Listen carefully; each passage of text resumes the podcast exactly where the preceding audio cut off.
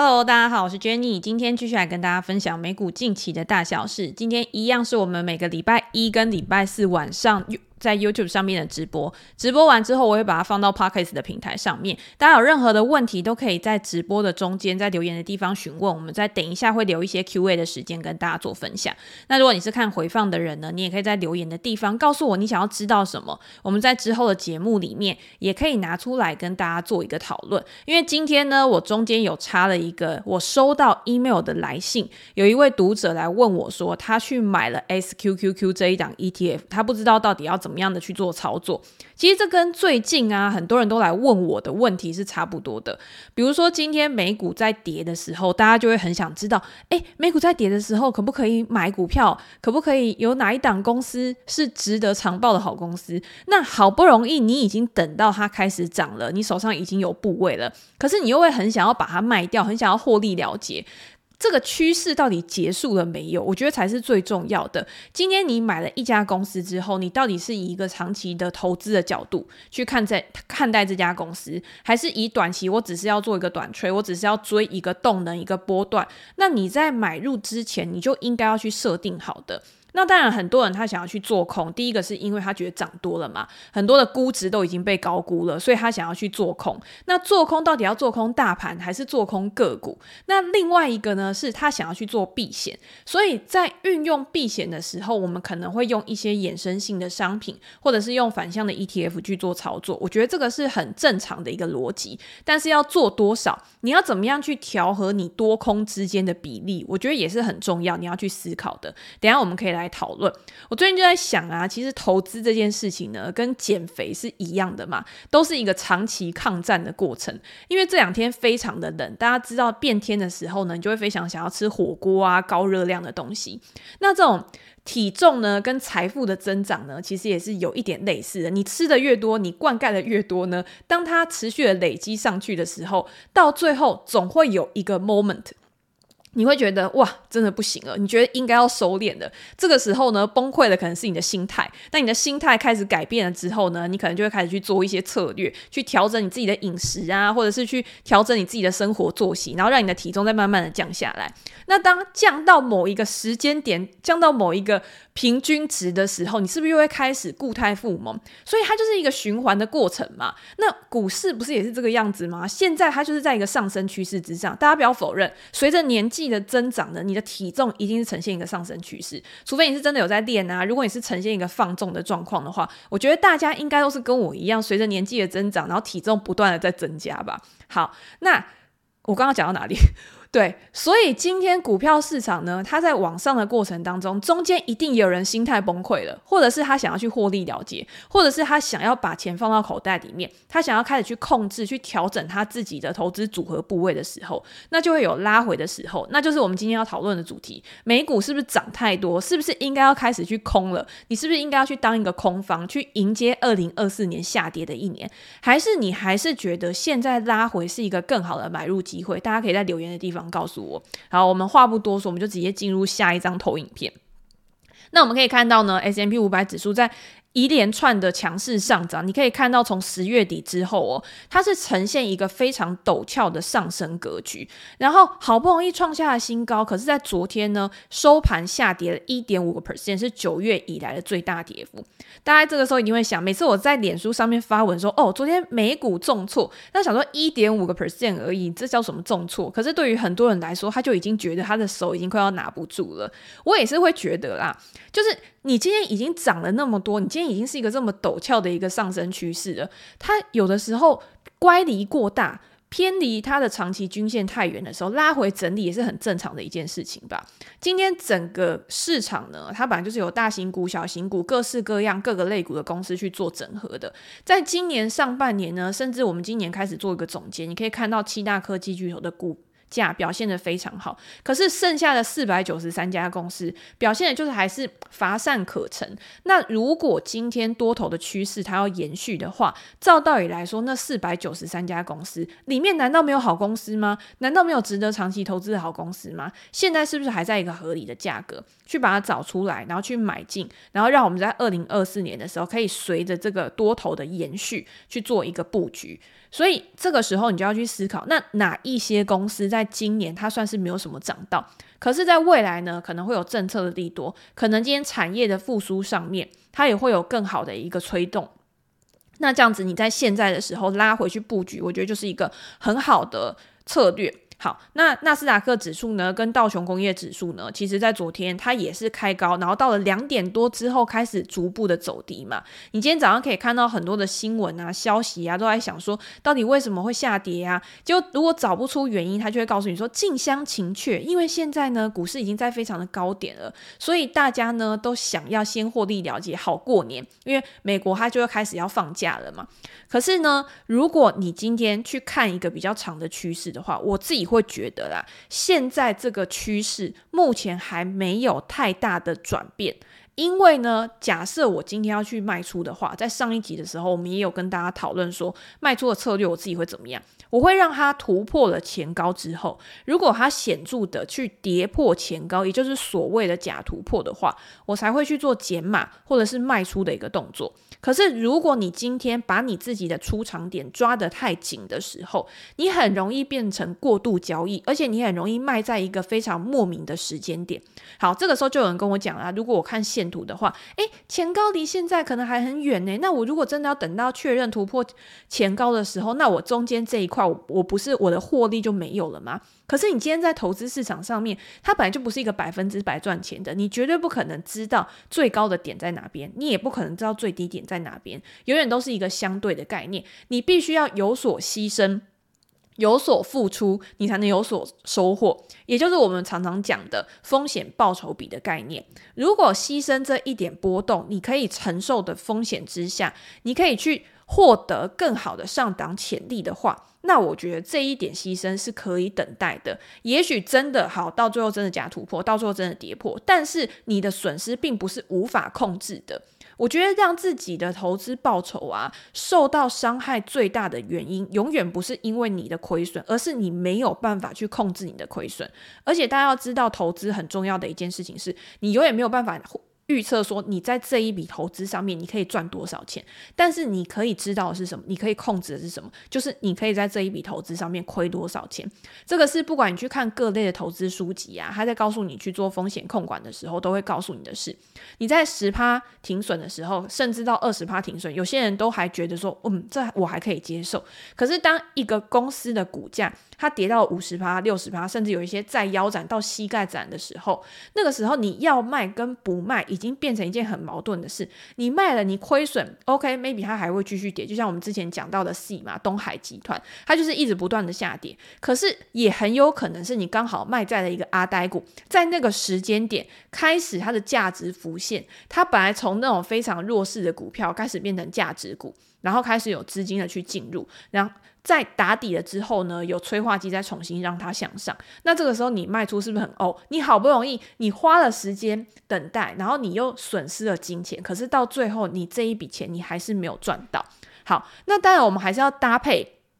总体经济面的一个考量，总体经济面的考量呢，我们等一下会跟大家讲，包括了消费者信心指数啊，包括目前呢整个其他的像房市的一个状况，它也有回温。可是我现在呢，想要先来回答我收到这一封 mail。他问我的，因为这个读者呢，他其实好像也是听他的朋友讲说，诶，你就去买 SQQQ 啊，或者是大家有的时候会买 TQQQ 来放大自己的一个获利嘛。可是呢，他并不太了解说 SQQQ 到底是什么样的一个商品。如果今天呢，我想要去做 SQQQ，通常是我。看空未来的一个大盘，那你不一定是做 SQQQ 嘛？有些人他可能会去买选择权，他可能会去买 TQQQ 的选择权，但是他们都是三倍杠杆的 ETF。也就是说，SQQQ 呢，它的全名是 ProShares 三倍放空纳斯达克指数的 ETF。它是在二零一零年的时候呢，就是由 ProShares 这家公司去发行的杠杆反向型 ETF。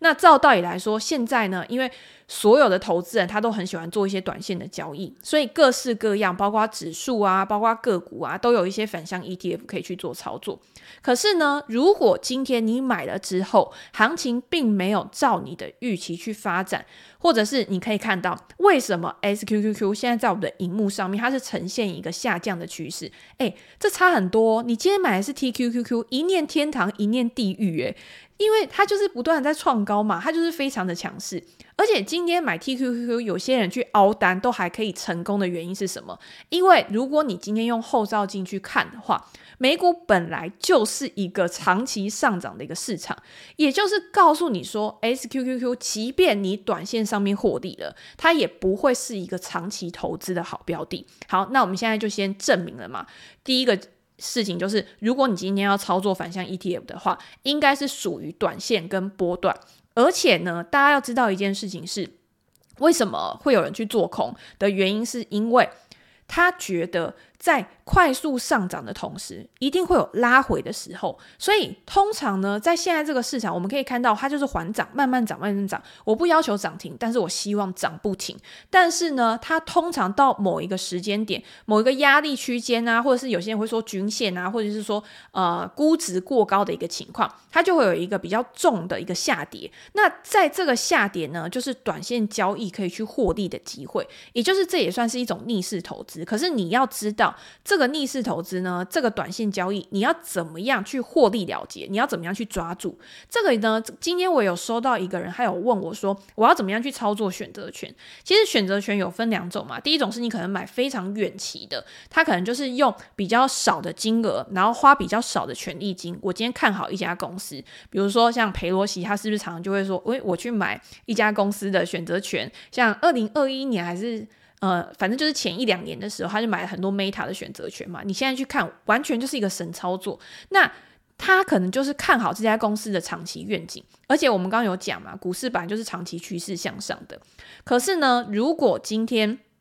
你是要做比较短线，你的履约日你抓得很紧，比如说我可能就买呃一个月到期的，或者是两个礼拜到期的。那今天权利金它包含的是什么？权利金它包含的是。内在价值跟它的时间价值，那你今天你到期日越近，你的时间价值流失的越快的时候，你也要想办法去获利了结，你也要知道你什么时候要把这一笔选择权卖掉。它是短线的喷出呢，然后你马上去做获利了结，那这个选择权你当然交易就很成功。那有些人他就是舍不得。他就是买了之后呢，短线的喷出，比如说财报的催化剂好了，因为有些人会去赌财报用选择权嘛。我买了之后呢，它喷出之后，我就觉得哦，不行，它一定还会再涨，所以我要再握一下。可是你没想到，你的时间价值还是一直不断的在流失啊。所以呢，如果你今天你让这个时间价值流失，到最后呢，你原本的获利有可能也会减少。好，那我们再回到这个杠杆型的 ETF 上面。今天呢，一样的道理。如果你今天用 SQQQ，因为它是三倍三倍的杠杆，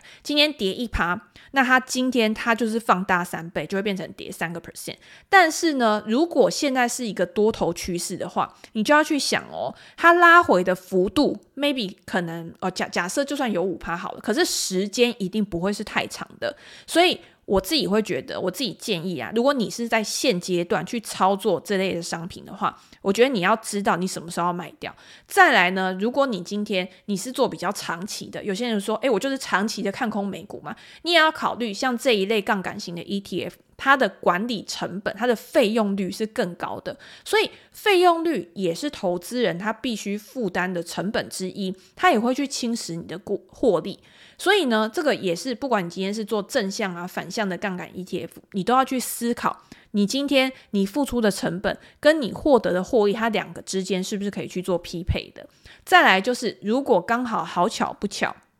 你买入了 SQQQ，或者是买入了 TQQQ 这种三倍做多的杠杆型 ETF，可是呢，行情就是如死鱼一般开始进行盘整的时候，那也比较不利于这一类杠杆型的 ETF，因为它是每天去做一个净值的计算嘛，所以今天呢，即便是我长期一直不断的呃上涨，那当然就是对你有利，但是我如果今天涨涨跌跌，涨涨跌跌，你可以自己去稍微计算一下。比如说连续呃五个交易日，然后就是一天涨一天跌，一天涨一天跌，你获得的报酬有可能它也是会去侵蚀，也是会有所耗损。所以对于这类杠杆型的 ETF 也是比较不适合的。好，那在现在这种嗯，至少还处在多头格局的一个阶段嘛，我自己会觉得啦，要用杠杆 ETF，第一个非常重要就是不要逆势。因为不要逆势，你在多头在动能最强的时候，你可以才可以去放大你最好的一个报酬。第二个就是，我觉得它不要占你投资组合里面太重的一个部分，因为它今天放大你的杠杆，它的波动也会变大。所以我觉得这个是你适量依照自己的风险承受度去做配置就好。但是其他呢，你还是可以找一些，比如说没有杠杆的。ETF 或者是个股，它可能是波动比较大的，但是因为它不会有耗损的问题嘛，你可以借由成长股或者是现在动能比较强的一些小型股去做一个配置，我觉得也是可以达到类似的一个效果。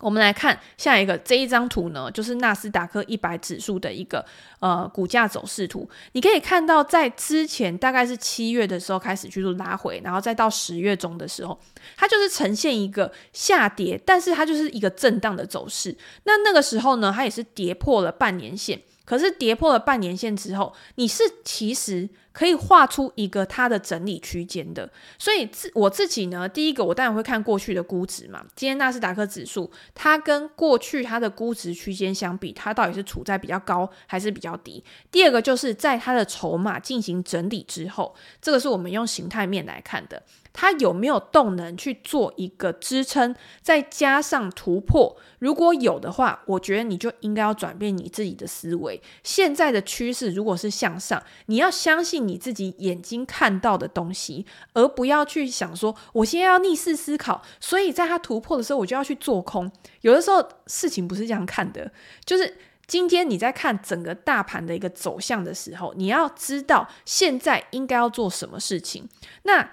如果今天你要以估值来看，其实我们在去年年底的时候就有跟大家讲嘛，像 S M P 五百指数，像纳斯达克指数，以 S M P 五百指数好了，它那个时候呢，相对于它过去的长时间的本益比，它其实就是在本益比附近。那你现在去看呢，因为呃很多的大型全值股、大型的科技股，它的股价都有一个被强力的推升，所以呢，你今天要去说它估值便宜，我觉得是比较难以去说现在很便宜，所以你赶快买。但是我相信还是有很多好的公司，现在它的股价是更为合理的。好，答呃答复完了刚刚这个读者的问题之后，我相信大家还是有一个比较好的概念，而且我自己也是比较觉得说，目前就是在一个多头趋势的市场，你应该是要去找股票买，你应该是要去拉回买。以前我常常跟大家讲说，诶，到底什么时候要拉回买的时候，大家都会觉得我要怎么知道拉回几趴？才可以买一趴、两趴、三趴，但是你今天看指数的时候，有可能它拉回个一两趴，可能就是在这一段时间比较大的一个幅度。可是如果你去细看个股的话，个股在指数震荡或者是缓涨的时候，其实它不一定它都是跟指数有呃呈现同样的一个状况，它有可能拉回的幅度是更大的。今天一个被高估的公司，一个涨多的公司，它可能拉到季线，它可能拉到月线，都是有可能的。那这个时间呢，你如果今天你在过去有把它列入到你的观察清单的话，在机会来的时候，你可以更好、更快的去反应。所以这个也是我们跟大家讲说，你为什么要去列观察清单，你为什么要去做交易记录的原因，是因为你常在看盘，你常在研究公司的时候，你虽然没有动作，你虽然没有作为，不作为也是一种作为嘛，但是你的心里面其实一直有在思考，什么时候应该要出手，这家公司好不好？你有建构自己的一个蓝图、一个规划表的时候，做任何事情都会比较及时的反应。好，那我们回到总体经济数据，因为呢，为什么我会看多大盘？当然，第一个是趋势，整体的一个形态，它是仍有延续性的。第二个是目前看起来呢，整个市场的一个状况。我觉得呢，都还是比较偏向多头的层面。鲍威尔他出来讲话放歌之后，虽然你可以看到很多的官员都出来讲说：“诶，你们太早了。”现在呢，虽然说我们觉得会降息，但是降息不会像三月那么早，有可能是下半年，有可能不是三次，有可能是两次，或者是。这两天呢，像联准会的官员哈克他就有出来讲嘛，他也会觉得说，我们觉得会降息，但是这件事情呢，并没有大家想的发生的那么快，开始去释放出一些就是拉住大家，不要让大家冲得太快、太激动的一些言辞。可是呢，你也可以看到消费者信心指数，它从十一月的修正之后。今天呢，在昨天公布的消费者信心指数，它是有优于市场的一个预期的，从一百零一，然后升到一百一十点七，高于预期的一百零四点五。那包括了对于目前的商业状况啊，对于就业的市场啊，甚至他们也会觉得说，经济衰退的一个几率，其实已经从之前比较高的一个水准，然后开始大幅的下滑。他们都认为说，二零二四年虽然还是有衰退的一个可能性，但是呢，他们认为就算衰退，可能也是一个软着陆的一个情况嘛。那另外呢，他们对于未来的通胀预期也在持续的下滑。比如说，在之前呢，处在一个非常高的一个水准，但是到现在呢，已经下滑到了，我觉得我记得至少好像是五个 percent 以下吧。那在这个礼拜呢，还会有 PCE 的数据公布，那大家会觉得说，诶，PCE 应该很重要吧？联准会最看重的一个指标。可是当这个数据出来，只要它的趋势也是仍在延续当中的，我们不要只看一个点，我们要看的是一个线，就是一个趋势的呈现。那你就可以知道，即便是联准会，他们嘴巴很硬，他们开始有一些比较。硬的言辞，比较鹰派的言辞出来，但是也没有办法去抵挡大趋势的改变，因为他们还是要去思考说，我们今天在过去这么长的时间去做升息，达到了二十二年以来的新高的利率，对于未来。经济会有什么样的一个影响？它是具有滞后性的。你现在包括了，我们可以看到房价，包括我们可以看到可能二手车的市场啊，或者是其他的一些物价，都有比较明显的一个下滑。那今天如果物价开始下滑，油价也开始处在一个比较稳定的一个区间，我到底还有什么理由还要继续去坚持我原本的一个立场？好。那我们可以看到下一个，也是我们在这几集的时候呢，我们非常跟大家强调的，也是我自己二零二四年比较看好的一个板块。其实我从今年年中的时候就蛮看好跟房屋建筑相关啊，REITs 相关的一个股票。但是那个时候呢，大家可能还沉浸在就是科技股的欢愉当中，也没有人会去想说今年表现的比较差的，比如说像公用事业啊、房地产啊、必须消费啊这一类的公司，他们都认为在多头市场、在科技蓬勃发展的情况况之下，应该不会有人想要去理那些股票。但是你可以看到，美国十一月的成屋销售呢，又开始高于预期。新屋开工或者是呃什么营建许可啊，这些都是跟美国的房市非常相关的一个指标嘛。那房贷利率我们可以看到，在之前的时候创下了新高，我记得好像到七八个 percent 左右。但是在近期呢，也开始有显著的下滑。那今天利率跟房贷市场、跟房屋市场，它的相关性也是非常大的。像最近我在我的群组里面呢，因为或者是在 Facebook 上面的发文，其实大家都非常关注 Opendoor 这家公司嘛。这家公司它也是属于那种股价的。波动非常大的成长股，但是如果你今天觉得那那类的公司风险太高的话，那你也可以去关注一些具有领导优势或者是具有规模优势的公司。我相信这些公司它也不会让你去失望。十一月的成屋销售比上一个月还要成长了零点八个 percent，那嗯年成年增年减呢也大也低于市场的一个预期，大概是七个 percent 左右。所以我觉得这一块呢，还是大家可以去关注的，因为跟房地产相关的公司真的非常多，包括了像建筑，包括了像呃房屋修缮的零售，再包括了像我们知道的不动产证券 REITs 的股票。然后 REITs 的股票呢，前两天我去中信也嗯分享直播的时候，你可以看到跟科技比较相关的，譬如说数据中心啊，譬如说物流啊，像我们前两天有讲过的，它今年的表现是优于大盘的嘛。可是表现也比较差的是什么？办公室啊、商场啊这一类的公司，它的表现比较差。可是如果今天二零二四年真的有利率趋缓的一个预期，真的开始。就是景气回温软着陆的话，那对于这一类的公司来说，它是不是就是一个好转的前兆？之前大家对于办公室啊、商业房地产为什么那么担忧的原因，就是因为它在二零二五年的时候有一个债务墙，也就是在二零二五年的时候，它的债务到期，大家会担心说，如果利率到时候还处在那么高的情况之下，我要怎么样去做再融资？对于这些公司来说，它的现金流有没有压力？但是如果现在联总会开始转向了，那市场的担忧一。定会降低。那对于这些公司来说，它的压力也一定会开始去缩小。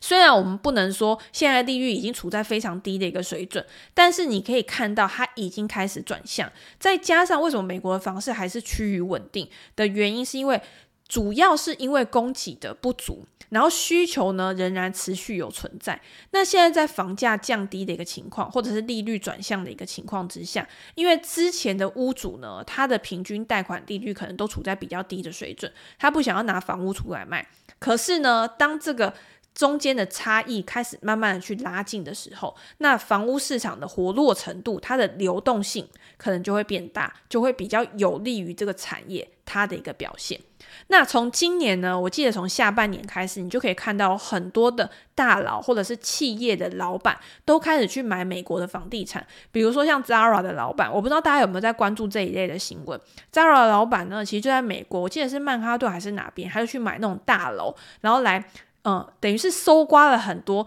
现在因为利率上升而下滑股，嗯，资产价格下滑、物业价格下滑的房地产。那今天又看到 Prada 呢，他买了纽约第五大道它的一个大楼。那这个大楼呢，其实很有趣哦，它在一九九七年以来。他就一直在这个大楼里面去做租赁，然后去做营业。可是为什么他现在呢会开始想要去买，会开始想要去把这个房子买下来？那是不是就代表说他可能觉得现在这个估值是可能一个比较合理的估值？而且 Prada 他在这个新闻里面，他在这个消息里面，他有指出说，他们认为。美国的消费者需求仍然很高，也就是他们的支出、他们的消费能力还是蛮好的。可是反而在中国市场呢，这一块奢侈品市场是持续在放缓跟下滑的，所以这个也是他们愿意去买这个物业的一个理由。我觉得这个也是大家可以去关注相关的消息。有时候你在看的时候，你可以去思考说，这个新闻它背后带来的意义是什么？为什么以前都用租的，现在要用买的？你今天你不用去思考它，你今天就拿你自己来想就好了。为什么现在你会想要买房子而不想租房子？一定是因为你觉得你付出的租金跟你每个月，如果你今天买下这个房子，你每个月去付出的贷款、去付出的一个利息，你相比之下，你觉得买下这个物业，再加上它未来长期的增值潜力。对你来说是更有利的。那这个时候呢，你可能你的决策、你的思维上面就会有改变。那放到房地产市场，放到商业房地产市场，其实也是一样的道理。今天没有卖出去的房，没有卖不出去的房子嘛，只有卖不出去的价格。只要你价格好，未来你看在这种纽约这么好的一个地方，那怎么可能会就是不会增值？它长期还是一定会有增值的一个潜力的。好，那我们最后呢，跟大家分享一下，除了美国以外，其实你也可以看到，全球世界呢各个地方它的通膨也都是持续在下滑。昨天比较大的一个新闻呢，就是英国的通货膨胀，它放缓的幅度呢，也是超过市场上面的一个预期的。所以现在呢，大家觉得说英国央行在未来呢，它降息的速度跟几率呢，有可能会快于市场的一个预期的。你也可以看到欧洲的。呃，股票市场其实因为之前欧洲因为俄乌战争的关系啊，因为供应链啊，任何物价大幅的一个上涨，所以大家都会觉得说欧洲它紧缩的时间会比美国来的还要久。可是呢，现在看起来，其实不管包括了整个经济的一个状况啊，然后欧洲的一个委员啊，央行他们的一个说法，其实看起来呢，好像也跟美国它是呈现相同的一个趋势，包括是在食品通胀啊、服务通胀上面也都有显著的一个放缓。所以呢，欧洲的股市其实也是非常强劲的，在之前也已经创下新高了。所以为什么我会觉得说整个趋势目前应该还是在延续中？是因为除了美国之外，我觉得。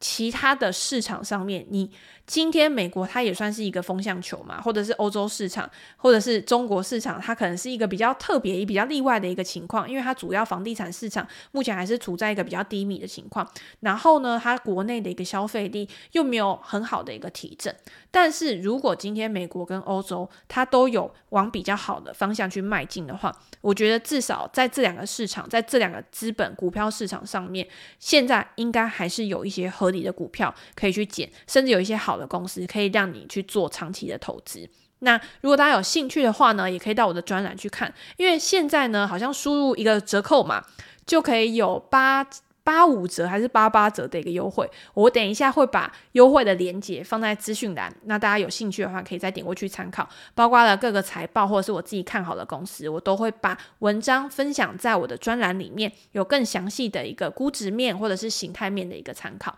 那今天就先跟大家分享到这边，我们来回答一下，嗯，投现场读者的一个问题。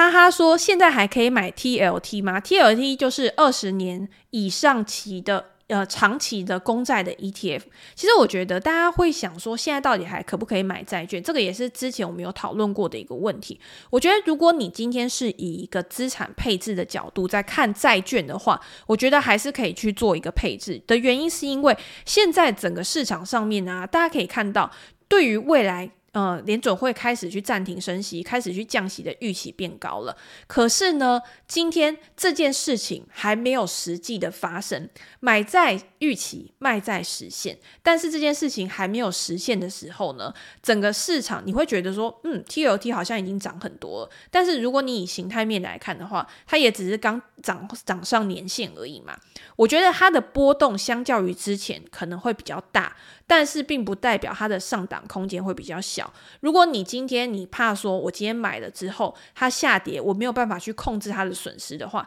你可以以年限作为一个重要的多空交界。这个也是我之前在文章里面常常提到的。今天对于稳健成长股，或者是对于成熟股，甚至对于这一类比较大型的 ETF 来说，我觉得年限都是一个非常好的参考指标。第一个是因为年限它本来就是一个统计数据嘛，它就是去整合了过去这么长的时间以来所有的投资人在市场上面的行为，再加上呢，今天债券它比较单纯的是它跟利率的联动性是很高的，所以今天在联准会在整个经济数据它的一个变化都还没有呈现反转的时候，我觉得你可真的可以到拉回的时候再买进。那这个时候拉回，你就可以有很多种方法啊，比如说拉回几个 percent，或者是拉回到比较接近年线的时候，我就开始去做分批布局，慢慢的去累积你自己的一个部位。但是我自己会觉得啦，如果你今天你看好 TLT，可是你把资产全部都压在 TLT 上面，我自己也不。